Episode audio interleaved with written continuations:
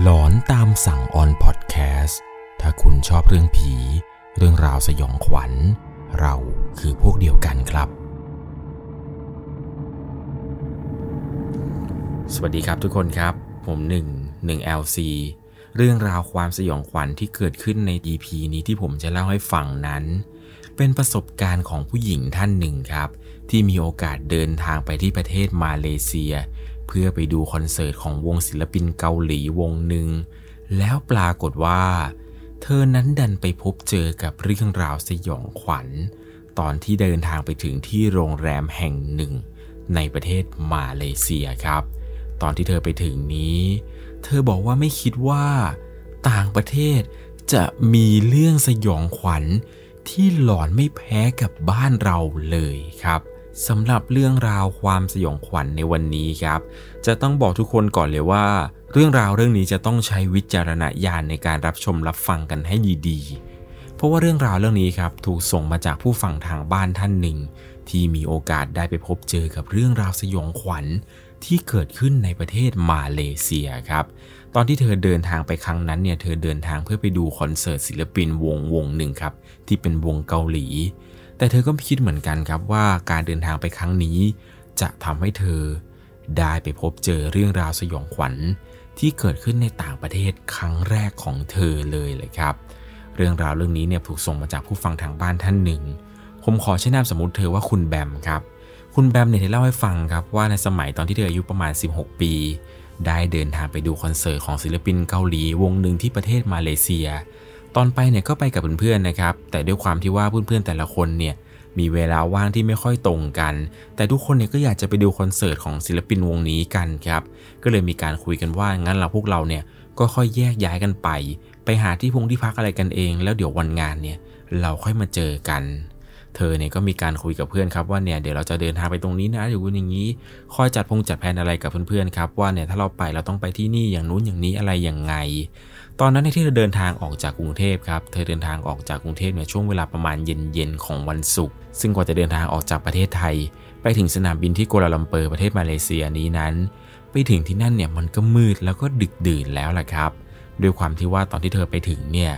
วันนั้นเธอเดินทางคนเดียวครับ ก็เลยคิดว่าเดี๋ยวเราค่อยนั่งรถไฟเนี่ยเข้าไปในเมืองในช่วงเช้าดีกว่า ตอนที่มาถึงสนามบินกัวลาลัมเปอร์ ก็จัดการหาที่พงที่พักจากในแอปพลิเคชันแอปพลิเคชันหนึ่งครับ หาไปหามาก็รู้สึกว่าโรงแรมเนี่ยมันมีเยอะแยะมากมายเลยที่อยู่ใกล้ๆกับสนามบินตรงนั้น ปรากฏว่าก็ไปถูกโฉลกกับโรงแรมโรงแรมหนึ่งครับ เป็นโรงแรมที่ไม่ได้ใหญ่อะไรมากมาย บรรยากาศดีเดินทางสะดวก ห้องพักสวย อีกอย่างหนึ่งคือเธอเดินทางไปคนเดียวเป็นผู้หญิงด้วยเนี่ยกลางค่ำกลางคืนมันจะอันตราย เธอก็ต้องเลือกที่มันดูปลอดภัยอะไรหน่อยครับ ปรากฏว่าก็ไปเจออยู่ที่หนึ่งที่นี้แหละครับ ที่จะตัดสินใจไปพักในคืนนี้ก่อน ตอนไปถึงเนี่ยเธอบอกว่าบรรยากาศลงลงโรงแรมอะไรนี้มันก็ปกติมากๆเลย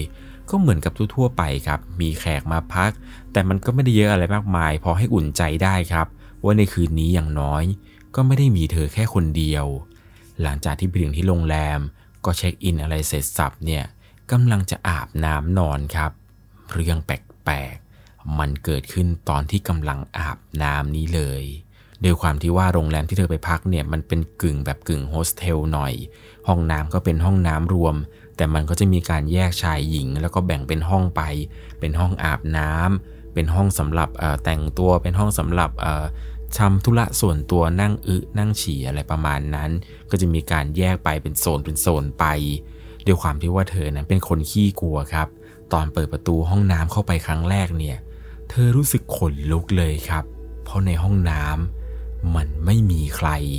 ด้วยความที่ว่าเป็นห้องน้ำรวมเนี่ย มันก็จะมีห้องหลาย ๆ ห้องเหมือนที่ผมเล่าให้ฟัง คือมันเป็นที่แบบเอ่อโถงโล่งๆ แล้วก็แบ่งเป็นห้องห้องห้อง ตอนที่เธอเปิดประตูเข้าไปเนี่ยเธอขนลุกมากๆเลยครับ เพราะห้องน้ำที่นี่เนี่ยมันกว้าง และมันไม่มีใครใช้เลยในตอนนั้น เธอก็ตัดสินใจเปิดไฟมันทุกดวงเลยครับ เปิดให้สว่างไว้ก่อนอย่างน้อยๆเนี่ยมันก็ทำให้เราอุ่นใจได้เยอะ หลังจากนั้นครับเธอก็เตรียมพวกแปรงสีฟันยาสระผมสบู่อาบน้ำครีมอาบน้ำอะไรต่างๆ เนี่ยเข้าไปอาบในห้องอาบน้ำครับ อาบไปได้สักพักหนึ่ง ก็ได้ยินเสียงเหมือนกับว่า มีใครบางคนกำลังใช้ไดเป่าผม อยู่ตรงกระจกในห้องน้ำซึ่งเสียงไดเป่าผมนี้ มันดังแทรกขึ้นมาตอนที่เธอกำลังอาบน้ำหลังจากนั้นเธอก็ไม่ได้สนใจครับ คิดว่าแขกคนอื่นเนี่ยเขาคงจะอาบน้ำเสร็จก่อนหน้าเธอ แล้วก็กลับมาไดผม เธอก็อาบไป ตอนนั้นเนี่ยเธอก็ลังเลเหมือนกันครับว่าจะออกไปดูดีหรือไม่ ว่าใครกันที่มายืนไดเป่าผมอยู่ตรงหน้ากระจกห้องน้ำเธอก็ตัดสินใจครับว่าเอาอย่างนี้ละกัน เดี๋ยวเรารีบอาบน้ำให้เร็วขึ้นกว่าเดิมเพื่อไปเจอแขกคนอื่นๆเนี่ยจะได้ทักทาย อย่างน้อยๆเนี่ยจะได้หาเพื่อนใหม่ด้วย เธอก็เลยรีบอาบน้ำอะไรจนเสร็จครับ ปรากฏว่าตอนที่เธออาบน้ำเสร็จในจังหวะที่เธอกำลังนุ่งผ้าเช็ดตัว เธอบอกว่าเธอก็ยังคงได้ยินเสียงไดเป่าผมเนี่ยเป่าอยู่เหมือนเดิม เธอก็หยิบพวกครีมอาบนงอาบน้ำอะไรเนี่ยกลับมาใส่กระเป๋า แล้วก็เปิดประตูออกไปครับ ตอนที่เปิดประตูออกไปเห็น สรุปคือ ตอนที่ออกมาจากห้องน้ำเสียงไดเป่าผมเนี่ยมันเงียบหายไป แล้วก็ได้ยินเสียงเหมือนกับว่าใครกำลังชักปลั๊กออกดังกึก ตอนนั้นเธอก็เลยรีบเดินออกจากห้องน้ำไปดูตรงที่หน้ากระจกครับ ปรากฏว่า ตรงหน้ากระจกไม่มีใคร มีเพียงแค่ไดเป่าผมอันหนึ่งครับ ที่มันเป็นเหมือนกับไดเป่าผมส่วนรวม ที่เขาจะมีที่ล็อกเนี่ยติดไว้กับผนังอีกทีหนึ่งซึ่งตอนที่เธอเดินไปเห็นว่าไม่มีใครยืนอยู่เนี่ย ใจคอของเธอเริ่มไม่ดีแล้วครับ ทีแรกเนี่ยคิดว่า สงสัยได้ปอผมนี้มันคงจะทำงานเอง เธอก็เลยตัดสินใจ ลองเอาไดเป่าผมเนี่ยออกมาจากไอ้ตรงเอ่อตรงล็อกของมันนั่นนะครับ ดึงออกมา ปรากฏว่าไดเป่าผมมันก็ไม่ได้ทำงานเองนะครับไดเป่าผมอันนี้จะต้องกดปุ่มอีกหนึ่งปุ่ม และมันจะต้องกดค้างด้วยนะครับ ถึงจะสามารถ ใช้ไดเป่าผมอันนี้เป่าผมได้ จังหวะนั้นเนี่ยเธอไม่รีรอที่จะเป่าผมเลยครับ เธอบอกว่ารีบเอาไดเป่าผมนั้นเนี่ยกลับเข้าที่เดิม แล้วก็รีบวิ่งกลับไปที่ห้องนอนทันที คืนนั้นเนี่ยปิดไฟนอน พยายามข่มตานอนให้ไวที่สุด นี่แค่คืนแรกที่มาถึงที่ประเทศมาเลเซีย ก็โดนดีเข้าให้แล้ว เธอบอกว่าในคืนนี้เนี่ยเธอพยายามข่มตานอนให้ดีให้เร็วที่สุดเลยครับ เพื่อที่จะได้ถึงเช้าไวๆ จะได้นั่งรถเนี่ยเข้าไปในเมืองพรุ่งนี้สักที ตอนนั้นเนี่ยเธอก็ไม่รู้เหมือนกันครับว่าเผลอหลับไปตอนไหน สะดุ้งตื่นขึ้นมาทีหนึ่งก็ช่วงเช้าแล้ว เช้าวันนั้นเนี่ยเธอตัดสินใจรีบเก็บข้าวเก็บของ ลงมาเช็คเอาท์แล้วก็รีบขึ้นรถไฟ มุ่งหน้าไปที่สถานี KL Central ทันทีครับ ด้วยความที่ว่าสถานี KL Central เนี่ยมันจะอยู่กลางเมืองเลยครับ เหมือนกับว่าเป็นจุดที่แบบเอ่อรวมพวกการเดินทางอะไรต่างๆ ที่นี่เนี่ยมีทั้งรถไฟ รถบัส เหมือนกับเป็นจุดศูนย์รวมของการเดินทางเลยครับ เป็นอะไรที่สะดวกสบายมากๆเลยนะครับ ถ้าประเทศไทยเรามีเนี่ยก็คงจะดีไม่น้อยเลย เธอบอกว่าโรงแรมอีกที่หนึ่งที่เธอจองเอาไว้เนี่ยก็คือมันก็อยู่ใกล้ๆกับสถานี KL Central นั่นเลยครับ แต่ด้วยความที่ว่าตอนที่เธอไปถึงเนี่ย มันเป็นช่วงเวลาประมาณเออ11โมงทิ้งเที่ยงอะไรประมาณนี้ ซึ่งโรงแรมเนี่ยเขายังไม่เปิดให้เช็คอินครับ จะเช็คอินได้อีกทีหนึ่งก็คือช่วงบ่ายเป็นต้นไป ตอนนั้นเนี่ยเธอก็ไม่รู้จะไปไหนหรือจะไปทำอะไรครับ ก็เลยกระเป๋าเนี่ยไปฝากไว้กับโรงแรมก่อน แล้วก็บอกกับโรงแรมครับว่าวันนี้เนี่ยเธอมีนัดที่จะไปดูคอนเสิร์ต กว่าจะกลับมาทีหนึ่งเนี่ยก็มืดค่ำเลย เอาเป็นว่าเดี๋ยวฉันขอฝากกระเป๋าเนี่ยไว้ที่โรงแรมคุณก่อน แล้วเดี๋ยวหลังจากที่ดูคอนเสิร์ตจบ จะกลับมาเช็คอินก็แล้วกัน พนักงงานก็ใจดีครับ เพราะว่าเขารู้อยู่แล้วว่าเธอเนี่ยคือลูกค้าที่จะมาเช็คอิน ก็มีการเก็บกระป๋องกระเป๋าอะไรไว้ให้อย่างดี หลังจากเธอเก็บกระเป๋าอะไรเสร็จเรียบร้อยครับ ก็เดินทางมุ่งหน้าไปยังหอที่เขาจัดคอนเสิร์ตของศิลปินเกาหลีวงนี้ สถานที่จัดเนี่ยมันก็อยู่ค่อนข้างห่างไปจากที่นี่นิดหนึ่งครับ นั่งรถไฟตรง KL Sentral ไปเนี่ยประมาณเกือบๆจะชั่วโมงเลย ช่วงเย็นวันนั้นเนี่ยไปดูคอนเสิร์ตจนจบครับ กว่าจะเสร็จกว่าจะมีตงมีตติ้งอะไรกับเพื่อนอะไรกันเสร็จอีกเนี่ย ก็เวลาประมาณ2องทุ่มนิดๆครับ ก็เลยแยกกับเพื่อนๆออกมา ขึ้นรถไฟกลับมาประมาณ3ามทุ่มกว่าๆมาถึงที่โรงแรมก็เกือบ4ี่ทุ่มแล้ว ตอนมาถึงที่โรงแรมนี้ครับช่วงเวลาประมาณ4ี่ทุ่มกว่าๆก็เพื่อจะมาเช็คอินเข้าพักนั่นแหละครับ เพราะว่าตอนที่เธอมาถึงก่อนหน้านี้เนี่ยพนักงานยังไม่ให้เช็คอิน เธอก็เลยเดินทางไปดูคอนเสิร์ตแล้วก็ฝากของเอาไว้ ตอนที่มาถึงครับพนักงานหน้า front เนี่ยเขาก็ทักทายปกติเลย ขอดูเอกสารนู่นเอกสารนี่ดูพาสปอร์ตดู booking การจองอะไรต่างๆ สักพักหนึ่งพนักงานคนนี้ ก็เดินหายไปครับ แล้วก็กลับมาอีกครั้งหนึ่ง พร้อมกับคำถามว่า คุณพักชั้นสองได้ไหม โอเคไหม ตอนนั้นเธอก็งงครับ ว่าทำไมจะพักไม่ได้ จริง ๆ แล้วเนี่ยโรงแรมจะจัดให้อยู่ชั้นไหนเนี่ยก็พักได้หมดครับไม่ได้ซีเรียสอะไร เธอก็เลยตอบไปแบบชิวๆหน่อยครับว่าอ๋อที่ไหนก็ได้ครับพักชั้นไหนก็ได้ไม่ได้ซีเรียสอะไร หลังจากนั้นครับพนักงานคนนี้เนี่ยก็ยื่นคีย์การ์ดมาให้ พร้อมกับอธิบายเรื่องอาหารเช้าให้ฟังนิดหน่อยครับว่าห้องอาหารจะอยู่ทางนี้เริ่มตั้งแต่กี่โมงจนถึงกี่โมง หลังจากนั้นเนี่ยพนักงงานคนนี้ครับก็ลากกระเป๋า มาส่งยังที่หน้าลิฟต์แต่พนักงงานคนนี้ไม่ได้ขึ้นลิฟต์มาด้วย มีเพียงแค่ตัวเธอคนเดียวครับ ที่ลากกระเป๋าเข้าไปในลิฟต์ พร้อมกับความกลัว ในขณะที่กำลังจะเอื้อมมือไปกดลิฟต์ที่เลขชั้นสองจู่ๆประตูลิฟต์เนี่ยมันก็ปิด ลิฟต์เนี่ยก็ขึ้นขึ้นไปเองทันที ยังไม่ทันจะกดชั้นเลย จู่ๆลิฟต์เนี่ยมันก็มาเปิดอยู่ที่ชั้นสองครับ มันเหมือนกับว่ามีใครบางคนจากชั้นสองกำลังกดลิฟต์เพื่อที่จะลงมา ลิฟต์เนี่ยมันก็เลยขึ้นมาก่อนที่เธอนั้นจะเอื้อมมือไปกดปุ่ม ทีแรกเนี่ยเธอคิดว่าสงสัยเป็นคนข้างบนเรียกละมั้ง เธอก็เลยเดินออกมาจากลิฟต์ครับ ปรากฏว่ามันก็ไม่มีวี่แววของใครเลย ที่มายืนอยู่ตรงหน้าลิฟต์นั้น บรรยากาศชั้นสองเนี่ยเป็นอะไรที่เงียบมากๆ เงียบจนเธอคิดว่า เธอน่าจะพักอยู่คนเดียวในชั้นนี้แล้วแหละ ก็เดินผ่านห้องต่างๆ ไป ตอนนั้นเนี่ยเธอก็ได้ยินเสียงทีวีเนี่ยดังมาจากห้องอื่นๆ ที่เธอเดินผ่านมาเหมือนกัน กว่าจะถึงห้องที่เธอได้พักเนี่ยก็ไกลจากลิฟต์พอสมควร แต่เธอก็ดีใจขึ้นมาหน่อยครับ ใจชื้นขึ้นมาหน่อยที่ข้างห้องเนี่ยมีคนอยู่ครับ เพราะว่าเธอนั้นได้ยินเสียงทีวี แล้วก็เสียงคุยกัน หลังจากเก็บข้าวเก็บของอะไรต่างๆ เสร็จ เธอก็นึกขึ้นได้ครับ ว่ามันมีของบางอย่างที่เธอจะต้องซื้อ เลิกกับว่าจะลงไปซื้อของที่ซูเปอร์มาร์เก็ตที่อยู่ใกล้กับโรงแรมนั้นหน่อย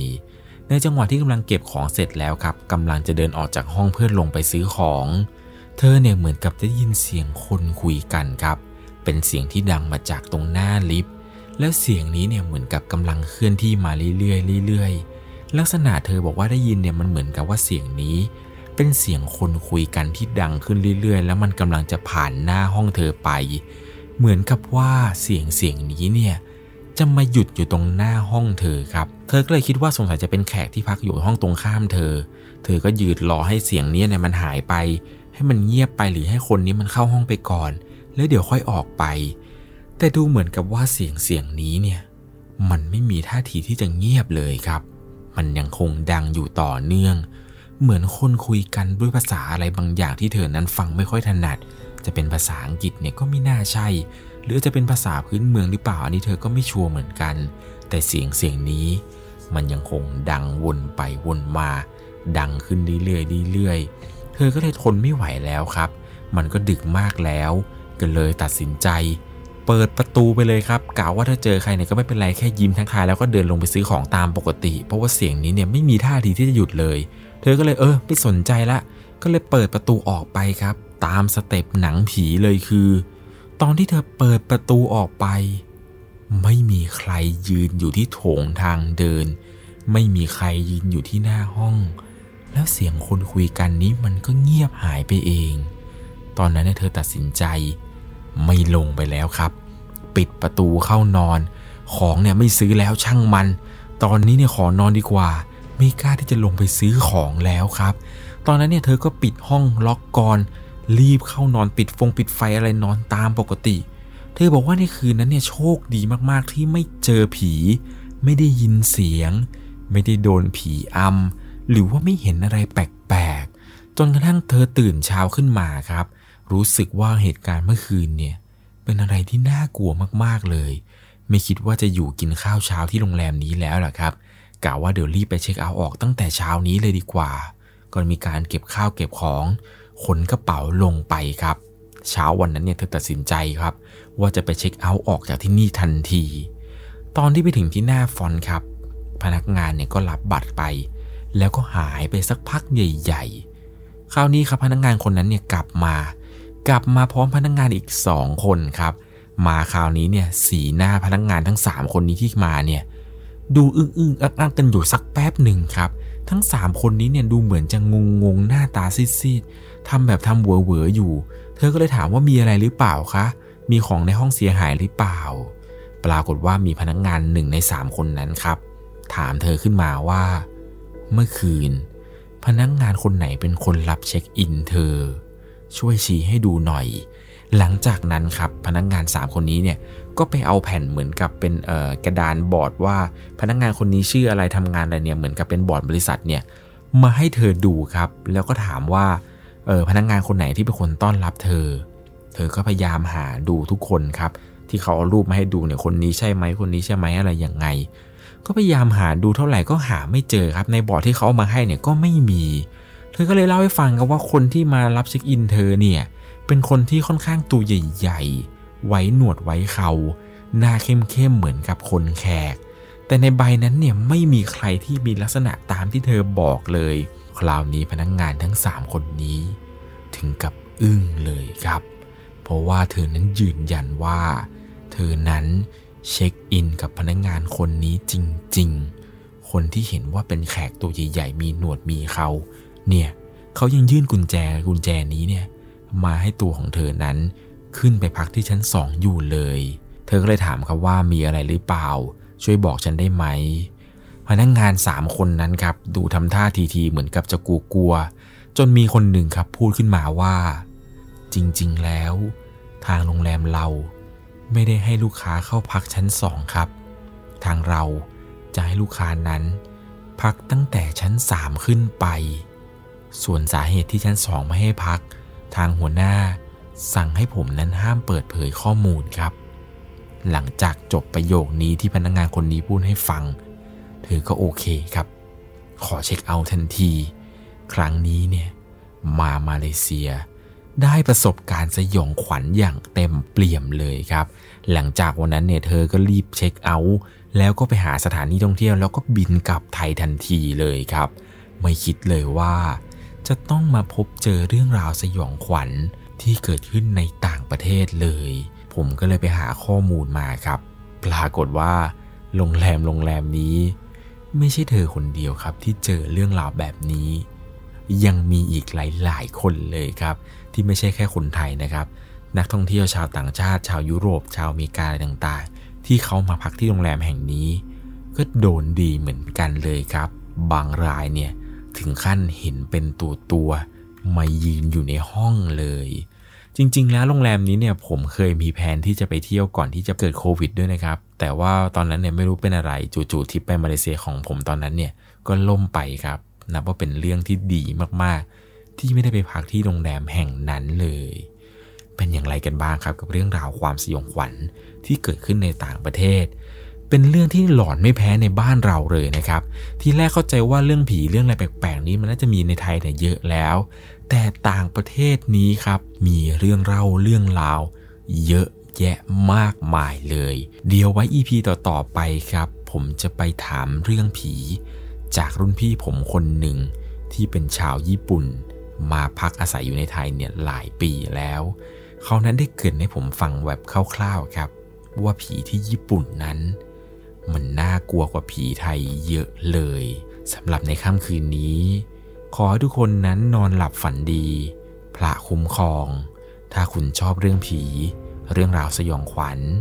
เราคือพวกเดียวกันครับ ใครมีประสบการณ์สยองขวัญที่เกิดขึ้นในต่างประเทศ